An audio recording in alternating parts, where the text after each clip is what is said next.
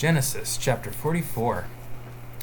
And he commanded the steward of his house, saying, Fill them in sacks with food, as much as they can carry, and put every man's money in his sack's mouth. And put my cup, the silver cup, in the sack's mouth of the youngest, and his corn money. And he did according to the word that Joseph had spoken. To be honest, corn money sounds like a up and coming hip hop artist of, you know, Egypt.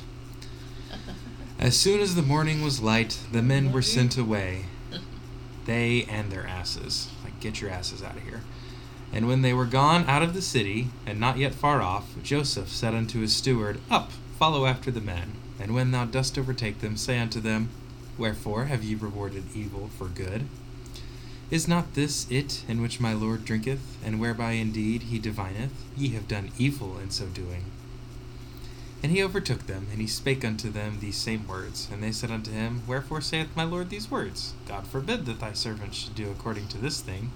Behold, the money which we found in our sacks' mouths, we brought again unto thee out of the land of Canaan. How then should we steal of thy Lord's house silver or gold? With whomsoever of thy servants it be found, both let him die, and we also will be thy Lord's bondmen.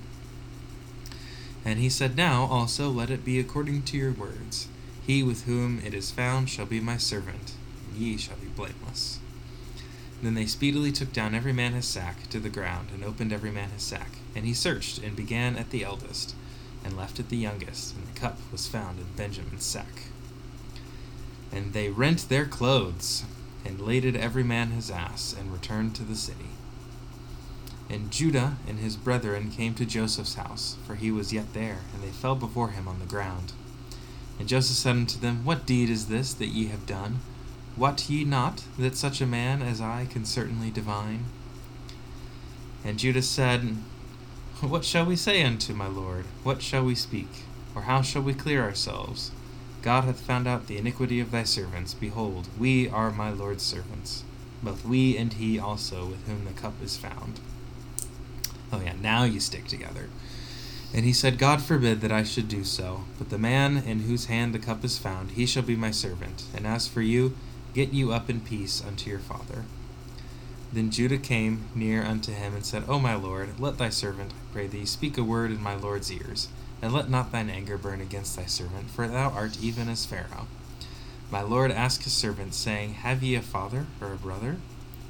And we said unto my lord, We have a father, an old man, and a child of his old age, a little one, and his brother is dead, and he alone is left of his mother, and his father loveth him.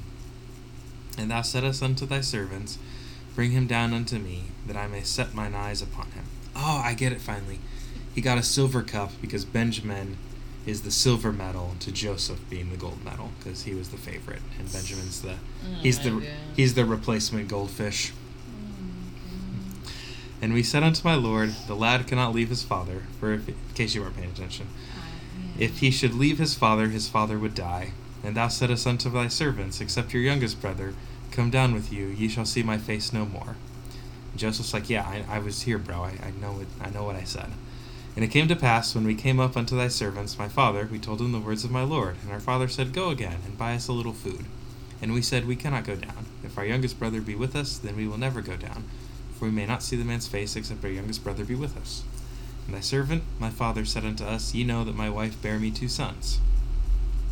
And the one went out for me. And I said, Surely he is torn in pieces, and I saw him not since. And if ye take this also from me, and mischief befall him, ye shall bring down my grey hairs with sorrow to the grave.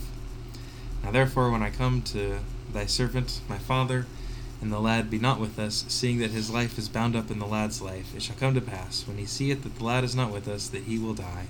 And thy servant shall bring down the grey hairs of thy servant, our father, with sorrow to the grave. For thy servant became surety for the lad unto my father, saying, If I bring him not unto thee, then I shall bear the blame to my father forever. Now therefore I pray thee, let thy servant abide instead of the lad, a bondman to my lord, and let the lad go up with his brethren. For how shall I go up to my father, and the lad be not with me, lest peradventure I see that evil that shall come down on my father? End of the chapter.